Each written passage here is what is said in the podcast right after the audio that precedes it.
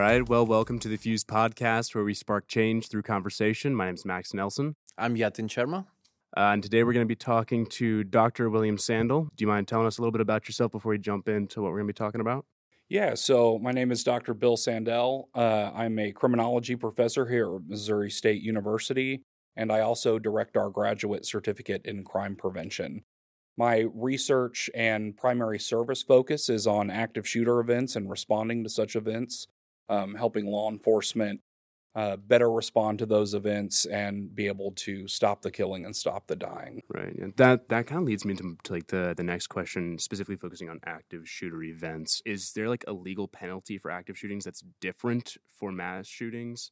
Yeah, it's, it's kind of an interesting thing because even though we have these federal definitions, oftentimes when we talk about charging these people for crimes, they're being charged for murder, right? It's not that you are charged with an active shooter event. Mm-hmm. An active shooter event, while of course the action is a crime, the actual crime is murder. Yeah. or attempted That's, murder, yeah. right? So there's there's nobody who goes into a courtroom and is being charged for an active mm-hmm. shooter event or charged for mass yeah. murder specifically. They're being charged for multiple murders. So for like active shooter event, the person didn't um, hit anybody. Nobody's even injured. Is that a charge of like attempted first degree? Because an active shooter event, you would typically plan this stuff out.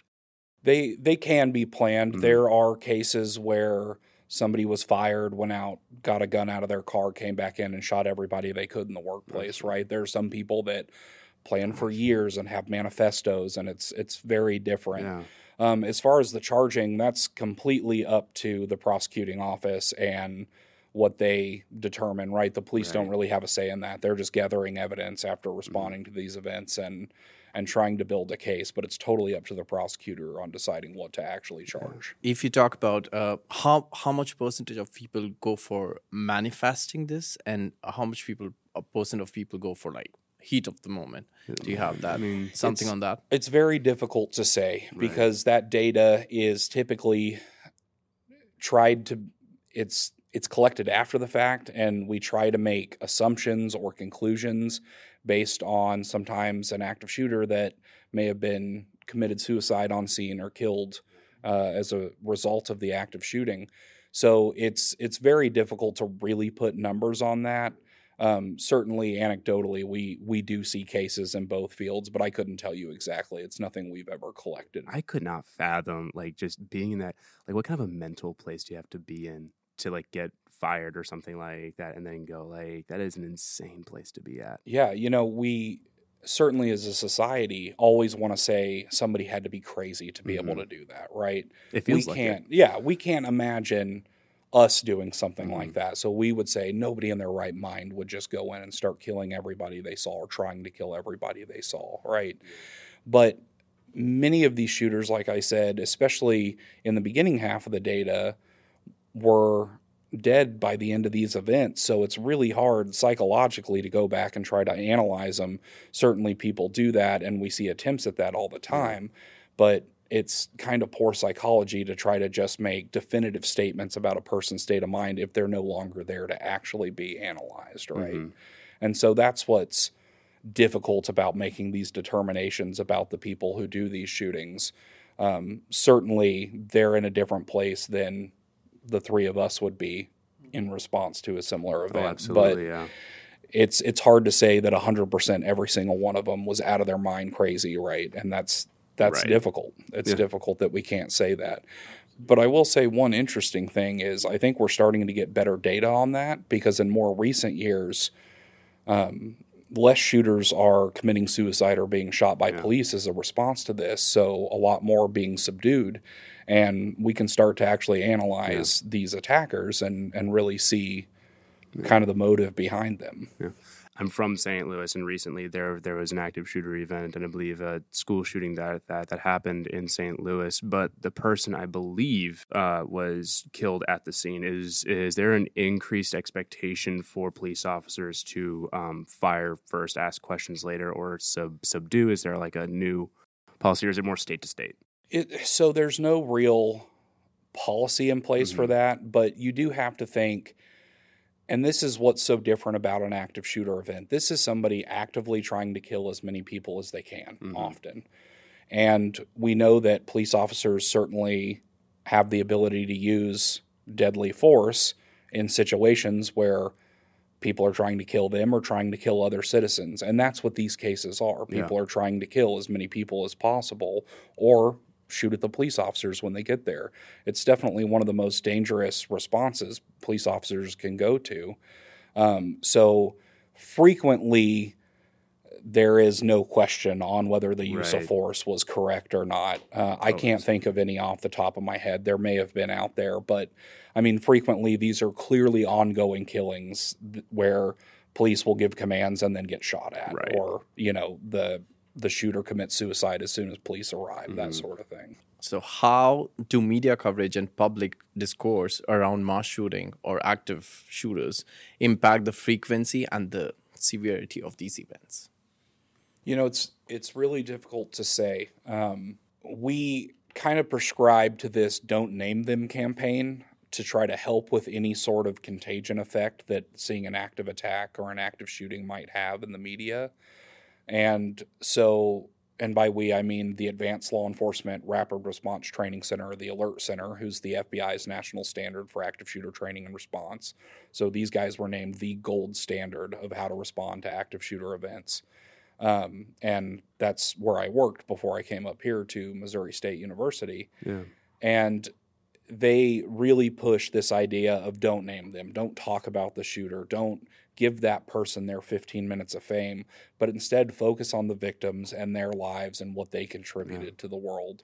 Uh, and that is frequently to try to get to where people aren't getting this, that spotlight. So there is no real contagion effect where somebody says, well, you know, they talked about that person for weeks on the media. So now I'm going to because I want to be talked about, right? Though I'm sure that does happen. I have no specific numbers on it. Right. It's, it's a very difficult thing because, like I said, for a lot of these cases, the shooter is dead by the end of it. So mm. there's no real, you know, did you do this because you saw it on a news report and wanted to emulate it or how that worked? Go ahead and talk about the, um, was it the uh, the active shooter center or the the ALERRT, the ALERRT center? center? Yeah, the the ALERRT center. Go ahead. Yeah. And talk about that. so that um, they started actually back in 2002 mm-hmm. as a response to Columbine, which is kind of seen as the keystone event for modern active shooter events. While there were active shooter events prior to 1999 when Columbine happened, it was kind of a jumping off point for police responding to these events because in Columbine, what you had was officers who were generally trained to show up to a scene like that, set a perimeter because active shooting was not very common, and wait for SWAT to get there and be able to deal with it. Still happens a lot. and I mean, when it a takes lot. a long time for SWAT to show up, mm-hmm. obviously people are dying this entire time because what that sort of policy is geared towards is more of a hostage or barricaded suspect, mm-hmm. right? But when people are just dying this whole time, we have to be able to respond to these faster. So the ALERRT Center was born, and they actually work with the FBI on um, creating. They worked with the FBI on creating um, these courses that they can offer to police officers in how to respond to these actual events to try to like I said, stop the killing and stop the dying yeah. as fast as possible. Can you talk about that a little bit, or like, or is it like a bit confidential? Like you got to go to the uh, so the, the actual yeah the actual courses they offer are mm. for law law enforcement right. or first responder only because yeah. there is a movement towards this rescue task force model, yeah. which includes fire and EMS as part of the response process as well. Um, but they do offer what's called a CRASE course or a civilian response to active shooter events course. And it once again uses data to kind of go through how you as a civilian could respond to this. And I'm sure you guys have heard run, hide, fight before. Oh, yeah. Oh, yeah. Right? That was, that was kind of made. Um, in conjunction with Houston PD and uh, the Department of Homeland Security. Okay. And then ALERRT kind of came along and did more of a research examina- examination of this and came out with Avoid, Deny, Defend, or ADD. And okay. they're fairly similar to Run, Hide, Fight, but there are some key differences. What are that, those differences? That make it important. So because I've never heard of this before. Yeah, uh, I, I, I, was born in 02, so yeah, I, this I, is... I've seen every iteration. I thought, but this is brand new. Yeah, so avoid, deny, defend. Um, when we look at avoid versus run, there's a little bit more of a tactical way of thinking when we think about avoidance, right? Running, we think pick a direction and take off, right? right. And that's what I was always told was like, hey, get right. out the window and bolt. Yeah, like, just, just get away as fast as possible. You know? And that makes a lot of sense unless you're in a complex area right. or maybe you only are thinking about a primary exit and that's where the shooter comes through. Well, now you have nowhere to run, but if you're thinking about the idea of avoiding, you're thinking a little more tactically. Maybe there's a secondary exit. Maybe there's a way out the back. Maybe I can break a window and get through mm-hmm. it, like we saw in Virginia Tech, right? Yeah. And so it's a little bit more tactical way of thinking. The biggest difference really comes between the idea of denying access to your location or hiding. Mm-hmm. Hiding, people typically think, okay, I'll crawl under my desk or, you know, I'll hide behind this cabinet, that sort of thing. But to my knowledge, once an attack has begun, no active shooter has ever breached a locked door. So, denying access to your location, instead of saying, I need to hide under this desk, maybe you say, I need to run to this door and lock it. You've mm. just increased your level of survivability right. dramatically, right? Because they're, they're, or if they're you barricade. To, like, you know, break in anywhere. They're just wandering around, it takes around too the halls waiting for someone to wander out. It takes too much time. Right. Um, and we also know that a lot of people who have gone the hiding route in events have been found and shot. Mm. If you're hiding under a desk, you've kind of trapped yourself. If the active shooter walks around and now you're huddled under a desk and they're standing above you, we know that active shooters tend to hunt and look for people. Um, we've seen active shooters shoot people that mm-hmm. already look dead and are dead. So we know right. that playing dead is not a great option. So it's really going to that mindset of do everything you can to stop the shooter from getting to you if you can avoid, right? right. So barricade if you can't lock the door, that sort of thing. Um, and when it comes to defend versus fight, it's it's more of a semantic argument. People kind of have a negative connotation with the word fight. You're told your whole life really? you're not supposed to fight people. Fighting mm. is bad, but everybody knows they have a right to defend themselves. Gotcha. And most all of the run, hide, fight training now teaches all these tactics. It's still just under the run, catchier kind of run hide fight. It is a lot catchier. Yeah. yeah. it's been around yeah. for longer. So yeah, because that does sound familiar. Just ADD, I, yeah. I never heard of. B, because whenever I was sitting in the classroom, it was always like, all right, like we're we're gonna, you know, like we're gonna go and we're gonna immediately lock the door. We're gonna like hide out of view, and then like, hey, all all the boys and the, and the teacher are gonna grab a weapon and get ready just in case. Yeah, um, because if it comes down to you being stuck in a room with the attacker mm-hmm. and it's do nothing and be shot, or maybe do something and not be shot. Yeah. And we really see in school attacks, this is where the highest group of citizen subduing the attacker as the end really? result happens in schools. I want to say it's in around 36% of the active attack cases. So that includes knives and vehicles wow, as well. Okay. Um, That's a big chunk. Versus like 14% in businesses and stuff gotcha. like that. So it's we we have definitely seen this be effective, gotcha. right? And so, um, and schools are certainly a little different. Mm-hmm. There's typically a pre-established relationship between the teacher and the attacker, right. that sort of thing. So, uh, the civilians have a little bit of an upper hand in those situations. But once again, if you're trapped in the room with the shooter, defend yourself oh, and yeah. and don't fight fair. Yeah. Right. This I is a like fight for survival. Just kick in at yeah. that point. I mean, yeah. Yeah, bite, scratch, yeah. gouge, do whatever you can to win that fight, get that gun away because. Otherwise you are likely to be shot if you're just stuck in the room with the shooter. Street fights are not fair fights. But that is of course the last right? That is the last thing. Mm-hmm. If if you are stuck, that's what you should do. If you can avoid, avoid. If you can deny access to your location, do that. But if all of that fails, right. then you get to the defend yourself. Mm-hmm. No active shooter class preaches going out and hunting down the attacker and trying to stop it. That's right. Right Respond that's, in kind. That's the that's the police officer's Don't do that. Job. Please don't do that. Please and they're yeah they're the ones ready to do that. But what's what ALERRT's really done for police officers is instead of having to wait for a SWAT team, if we know that this is the national standard and everyone around has had this training, you could have a patrol officer and a school resource officer and a sheriff's Mhm. deputy and an FBI agent all show up. They've all had the same Yeah. training. They can form a team and go in there and immediately deal with this instead of waiting for a tactical team to show up. Is it like like like you said, we practice earthquake, fire, tornado drills. Are you more likely to use your preparation during like an active shooter drill than you will like a tornado drill?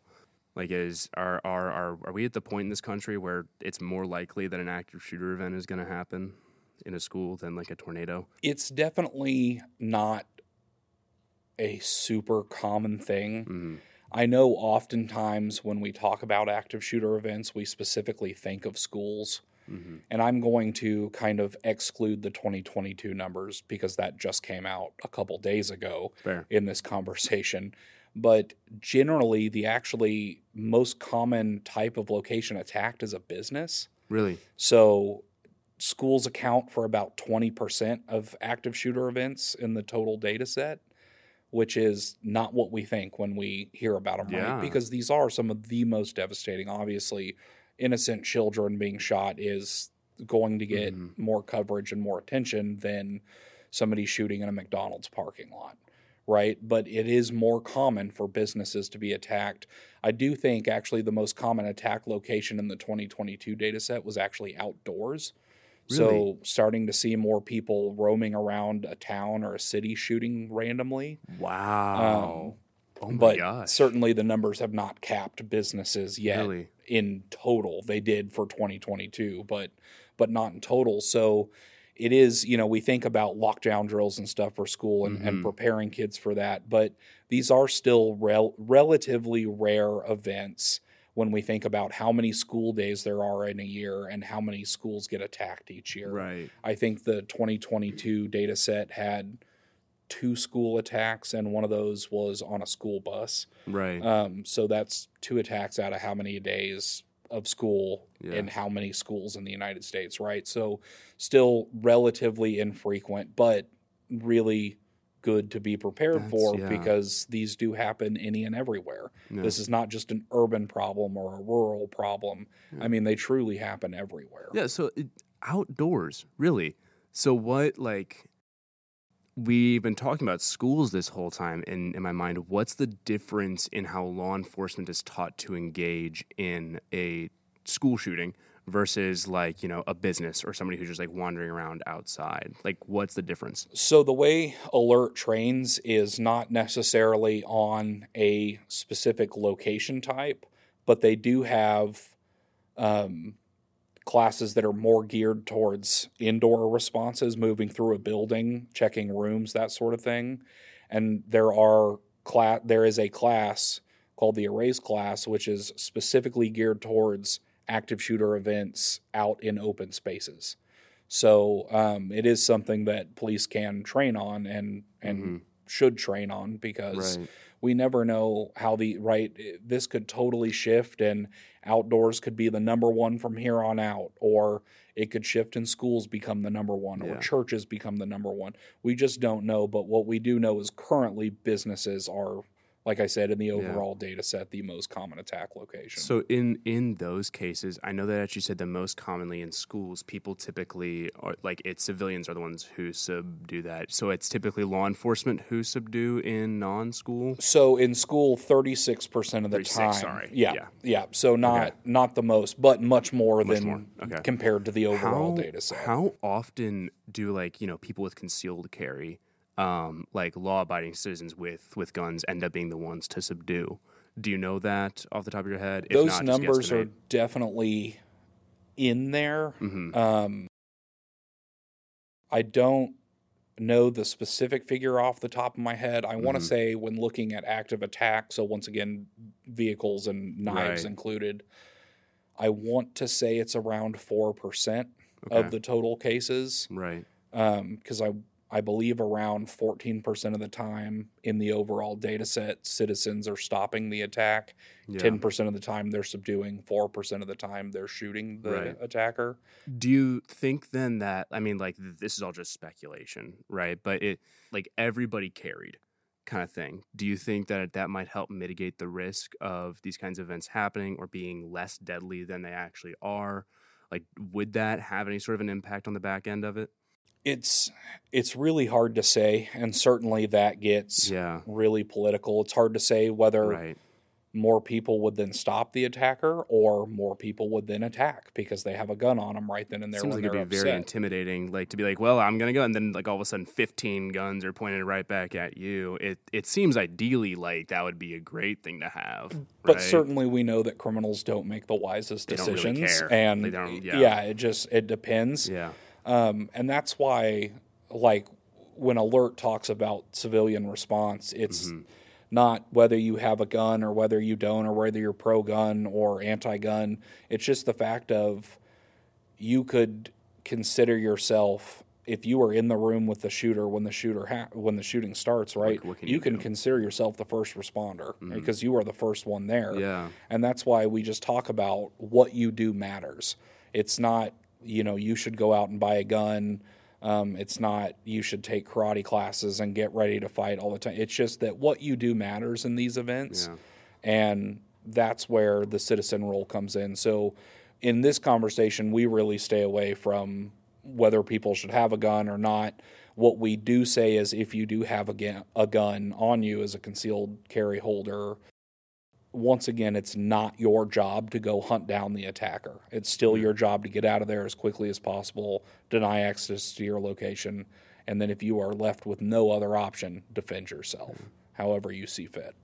All right, we're getting into the last couple of questions here. So, what can can you talk for a second about how? I mean, you know, how the hell do we get involved with the active or the the the ALERRT center? Like, how can civilians get involved with that? So they the ALERRT center I think currently has 10 classes and 9 of those are the law enforcement specific citizens are not allowed in. Um, but they do have that one CRASE class. And there are um, different ways you can request a CRASE class or sometimes there's just some that get put on around the community i know the uh, battlefield neighborhood watch program which is community wide actually invited me to come do a CRASE class for them last month. So i did one in battlefield. Um, some of the navigators at otc recently Right. came over and i did a CRASE class for them. So there are people in the community that can put these classes on or you can reach out to the ALERRT center at alerrt.org and request to find one that's happening near you or um, be able to get in touch with a point of contact who is actually certified to teach the class And they take donations, right? ALERRT is entirely grant, Grant, funded grant, so it okay. is totally free Gotcha. and in fact that they even for those who train citizens they demand that you offer the training for free right. because they are grant funded Good. so yeah Good. it's it's absolutely Good. free training and it's not a run and gun kind of training Mhm. they're not going to set blank guns off to see how you respond which some civilian Hey, training fair. does and Yeah, that's it that's does. fine this is more of having you understand the data getting a bigger picture of that and then understanding what you do matters and getting more into that tactical way of thinking mindset so if an active shooter comes through the primary location i'm thinking about a back exit that sort of thing How can we continue to have productive conversation about mass shooting or active shooters and work towards creating a safer and more peaceful place in, in the society? Yeah, I think I think it's a very important thing to do, um, and I think a big part of that kind of goes back to the beginning of our conversation, understanding what we're talking about. Are we talking about mass shootings? Are we talking about active shooter events? Because there's likely different responses to those sorts of things. But just continuing that conversation, educating people, I think, is extremely important. You know, obviously, we all hope that none of us will experience these events, but it's important for us to be prepared if they do happen, right? So just thinking about your environment, um, keeping an eye out when you're in public, right? Kind of better understanding your surroundings. So if one of these events were to happen, you've now you're not thinking about it on the spot while you're super stressed because there's gunshots. You already have a plan in mind. You can actually move and execute mm-hmm. that plan. And I think that's really the important part. I think we're at this this kind of education step where if we as a society can just make it more and more difficult or these attacks less and less successful, then we're winning. I certainly hope that as we continue down this path of education, that the media, just like as a whole, starts using the right terms more often, or that we get some sort of like like a unified definition, because that fear mongering, yeah, from, from, the media, man, and it, it, it, can be intentional and it can be unintentional, but this is why right. it's so important for databases to be very upfront and honest about how they're defining things, and then for the media to represent that when they're presenting numbers, say where it came from and how these numbers were defined. Thank you for listening to the Fuse podcast. If you want to help us spark conversations just like this one, you can engage in our mission at fusecampaign.org. You can request more episodes or just get in touch with us through our website. This episode and all other episodes in our series can be downloaded wherever you find your podcasts.